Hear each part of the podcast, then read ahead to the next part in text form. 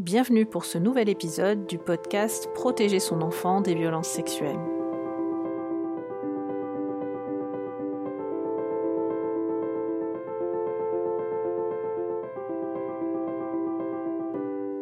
Dans ce sixième épisode, nous allons aborder la question de la pédopornographie. Après avoir parlé de la question des profils des hommes qui commettent des violences sexuelles dans la famille et en dehors de la famille, on a abordé la question de l'attirance sexuelle envers les enfants. Et cette attirance sexuelle envers les enfants, ben, elle peut aussi amener à consommer du matériel pédopornographique.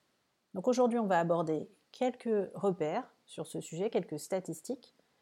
On va essayer de répondre à la question est-ce que ces hommes qui consultent du matériel pédopornographique sont différents de ceux qui consomment de la pornographie n'impliquant pas des enfants? Est-ce qu'ils sont différents ou similaires de ceux qui passent à l'acte sur des enfants dans leur vie réelle? Et enfin, on va surtout en tirer des conclusions utiles pour vous en tant que parents. Alors au cours de l'épisode précédent, on a vu que entre 5 et 10% des hommes tout venant disent qu'ils peuvent être attirés sexuellement par des enfants prépubères. Pour rappel, hein, si les médias et le langage courant appellent ces hommes attirés sexuellement par les enfants des pédophiles, c'est aussi l'appellation qu'ils ont en psychiatrie, c'est un diagnostic psychiatrique. J'évite d'utiliser ce terme puisque au niveau étymologique, pédophile signifie qui aime les enfants. On peut dire que c'est quand même plutôt exactement l'inverse. Alors si on regarde le problème de la pornographie d'une façon générale, grosso modo, trois quarts des hommes reconnaissent avoir déjà consulté de la pornographie en ligne et un tiers des adultes consomment de la pornographie classique, on va dire, régulièrement. La question se pose dans cette population-là, combien d'entre ces personnes, et notamment combien de pourcentage des hommes qui consultent de la pornographie, consultent aussi de la pornographie impliquant des enfants? Et d'ailleurs, c'est quoi la pédopornographie? Eh bien, ça peut avoir différentes formes. Ça peut être des dessins, des bandes dessinées, des mangas. Ça peut être des photos, ça peut aussi être des vidéos. Et dans tous ces supports, il s'agit de scènes où un mineur est représenté dans un comportement sexuelle explicite. Donc ça n'inclut pas des photos d'enfants nus sans comportement sexuel explicite, par exemple. Et même si ces photos peuvent susciter de l'intérêt et de l'excitation sexuelle pour un homme ou même une femme d'ailleurs qui est attiré sexuellement par les enfants. Alors encore quelques petites statistiques. Les personnes appréhendées pour du téléchargement de matériel pédopornographique aux USA sont pour 99% des hommes et entre 5 et 10% d'entre eux, selon les études, sont des récidivistes, c'est-à-dire que soit ils ont déjà été condamnés pour des violences sexuelles sur mineurs, soit ils ont déjà été condamnés pour du téléchargement de matériel pédopornographique. Enfin, on estime qu'environ un cinquième des hommes qui consomment de la pornographie ont aussi consommé de la pornographie impliquant des enfants. Il semblerait qu'au cours des dernières années, notamment avec la, la grande accessibilité d'Internet, la plus grande diffusion des smartphones et la crise Covid, il y a eu un accroissement conséquent de la consommation de pornographie et notamment de la pornographie impliquant des enfants. Et s'il y a eu des lois et des projets mis en place pour lutter contre cette forme de pornographie, ils peinent à rattraper le retard qui a été accumulé malheureusement. Est-ce que ces hommes qui consomment aussi de la pédopornographie ont des différences par rapport à ceux qui consomment de la pornographie au sens plus classique du terme? Eh bien oui, c'est pas tout à fait le même profil. Et notamment, ceux qui consomment de la pédopornographie ont davantage de tendance à rechercher des sensations fortes. Ils décrivent aussi être beaucoup plus tentés de passer à l'acte sexuellement sur des enfants. Donc c'est probablement un leurre que de penser que la pédopornographie aiderait ces individus à ne pas commettre de passage à l'acte sur des enfants de leur entourage. En revanche, les études comparant les hommes qui commettent des passages à l'acte sur des enfants dans la vie réelle, on va dire, et ceux qui téléchargent du matériel pédopornographique mettent en évidence qu'il s'agit de deux populations un petit peu différentes, même s'il y a aussi un groupe d'agresseurs qui cumulent les deux types de passages à l'acte. Quand il y a une enquête pour violence sexuelle sur mineurs, les ordinateurs, par exemple, sont systématiquement saisis pour faire une recherche de matériel pédopornographique qui est quand même assez souvent retrouvé à cette occasion. Et dans ce cas-là, les enquêteurs évaluent quelle est la proportion de matériel pédopornographique qui a été consulté par rapport à l'ensemble du matériel pornographique consulté par l'individu en question. Et bien sûr, si c'est, euh, je vais être caricatural, 100% du matériel euh, consulté, c'est évidemment un facteur de, gravité, d'inquiétude en termes de, de, dangerosité plus important que si c'est 1% ou 1 pour 1000, en plus de la quantité absolue de matériel consulté, bien évidemment, le nombre absolu autrement.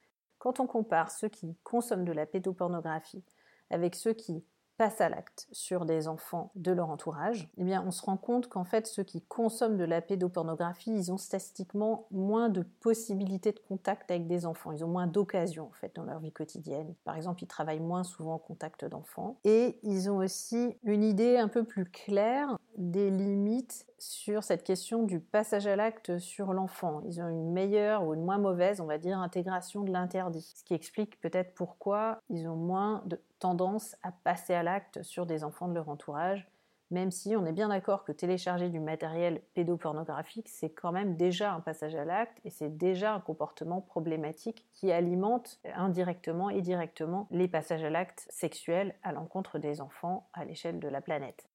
En fait, ceux qui passent à l'acte sur des enfants réels, entre guillemets, par rapport à ceux qui consomment de la pédopornographie sans commettre d'agression sexuelle directe, donc ceux qui commettent les agressions sexuelles semblent avoir un profil similaire, mais en fait plus grave.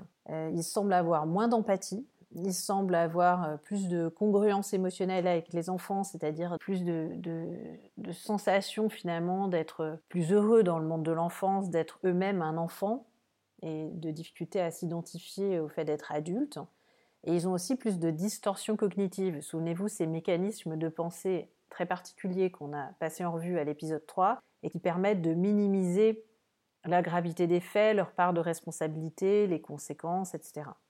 Ceux qui passent à l'acte sur les enfants de leur entourage ont aussi une moins bonne intégration de la loi, ils ont moins de respect des règles sociales d'une façon générale, au-delà du rapport à l'enfant c'est pas qu'ils savent pas que c'est interdit, hein, ils ont bien intégré que les règles existent, mais c'est comme si ils sont tellement égocentriques qu'ils s'autorisent le droit de faire exception. C'est un peu, je sais très bien que griller un feu rouge c'est interdit, mais moi je fais ce que je veux. Ce qui est significatif aussi, c'est que ces hommes qui passent à l'acte hein, sur euh, les enfants euh, dans leur entourage, par rapport à ceux qui consomment de la pédopornographie, ils ont plus de problèmes relationnels, mais moins de problèmes et de préoccupations sexuelles. C'est-à-dire que ceux qui consomment de la pédopornographie ont plus de difficultés, de préoccupations sexuelles que ceux qui passent à l'acte sur euh, des enfants de leur entourage. Qu'est-ce que ça signifie, cette différence? Ça signifie probablement que ceux qui commettent du téléchargement ont d'abord un problème sexuel, une attirance sexuelle qui leur pose problème, avec euh, l'égocentrisme et de l'immaturité, mais moins marqués que ceux qui passent à l'acte sur des enfants euh, dans leur vie réelle, et qu'ils vont chercher une satisfaction sexuelle à travers le téléchargement du matériel pédopornographique. Alors que ceux qui passent à l'acte sur des enfants de leur entourage sont probablement plutôt des hommes qui ont un problème de violence et qui utilisent la sexualité comme façon d'exprimer leur violence. Souvenez-vous, la violence sexuelle, c'est d'abord de la violence. Et ces hommes qui passent à l'acte sur des enfants de leur entourage, ils ont aussi souffert de difficultés plus importantes dans l'enfance statistiquement, et notamment en termes de maltraitance. Ils ont subi plus de maltraitance physique et sexuelle que ceux qui consomment de la pédopornographie mais qui ne commettent pas d'agression sexuelle directement sur des enfants.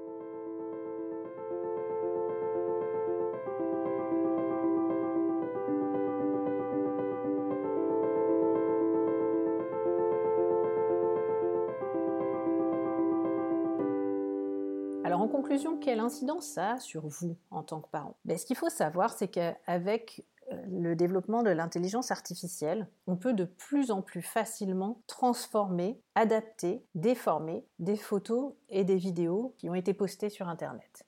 Concrètement, ça veut dire qu'actuellement, il y a une proportion croissante d'images pédopornographiques sur Internet qui seraient issues de posts tout à fait innocents faits par des parents ou par des proches et qui ont été détournés. Alors je sais que c'est horrible, mais je préfère que vous soyez informés et que vous preniez vos décisions en toute connaissance de cause quand vous postez des photos de votre enfant sur Internet. La question c'est qu'est-ce que je poste? À qui? Est-ce que c'est destiné? Qui y a accès? Est-ce que c'est un profil public par exemple sur les réseaux sociaux ou privé? Et même si c'est privé ou même si c'est juste une photo qu'on envoie euh, à la mamie, à la tata ou à quelqu'un d'autre de proche, est-ce que cette personne est susceptible de trouver cette photo ou cette vidéo rigolote et de la faire suivre à quelqu'un d'autre? Et auquel cas, bah, ça nous échappe un petit peu finalement. Alors, je suis pas en train de dire de jamais envoyer aucune photo, jamais rien poster.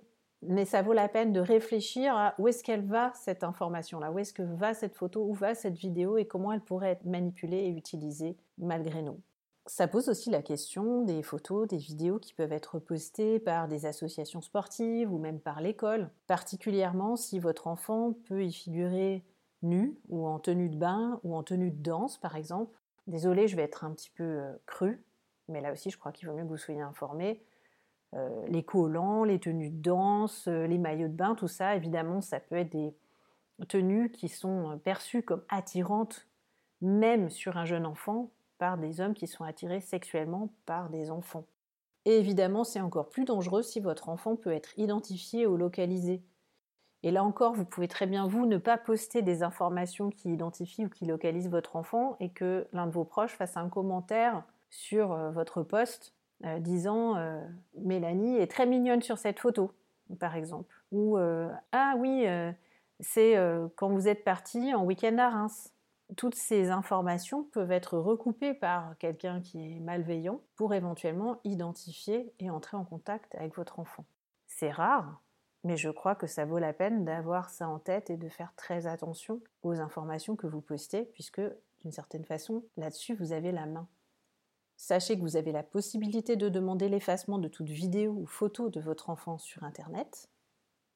Et aussi que si jamais vous ou votre enfant, votre ado, tombez sur du matériel pédopornographique sur Internet, il est utile de le signaler sur la plateforme gouvernementale Pharos, ça s'écrit P-H-A-R-O-S, afin de la signaler aux enquêteurs et de favoriser le retrait de ce contenu, même si actuellement, par rapport à la quantité de contenu présente sur Internet, le nombre d'enquêteurs est largement insuffisant malheureusement.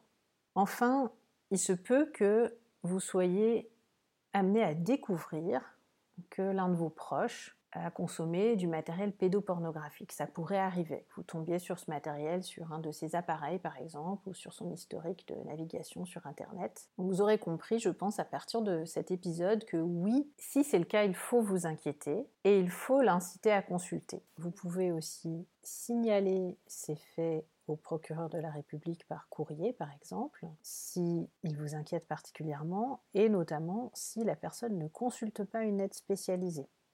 Je vais aussi m'adresser à ceux que ça pourrait concerner directement.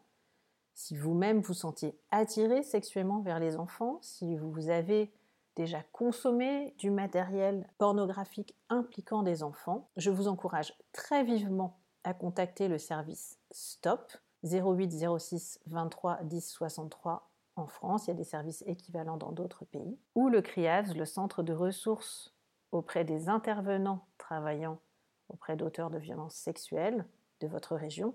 Donc vous trouverez les coordonnées sur ffcriavs.org, donc ffcriavs.org, qui vous permettra d'être orienté vers thérapeute spécialisé qui s'y connaît au niveau de la violence sexuelle et qui pourra vous aider à vous en sortir. Parce que oui, vous pouvez vous en sortir, mais très vraisemblablement pas seul. Et je sais que ça peut être très difficile de surmonter la honte, d'aller reconnaître que vous avez des attirances sexuelles envers les enfants, mais ce sont des professionnels spécialisés qui ont l'habitude et qui sauront comment vous aider pour ne pas passer à l'acte et pour vous en sortir. Enfin, je vais terminer avec un dernier message à destination des parents.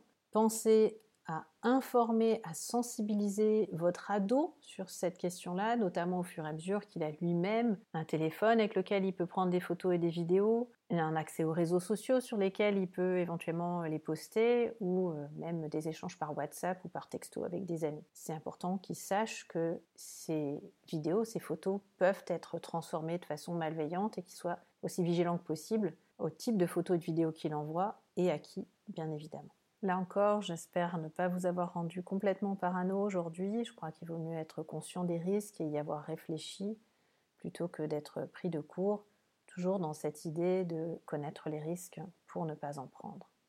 Vous retrouverez une partie de ces informations et encore bien d'autres dans mon ouvrage Protéger son enfant des violences sexuelles. N'hésitez pas à diffuser ce podcast largement aux parents qui vous entourent et je vous dis à la semaine prochaine.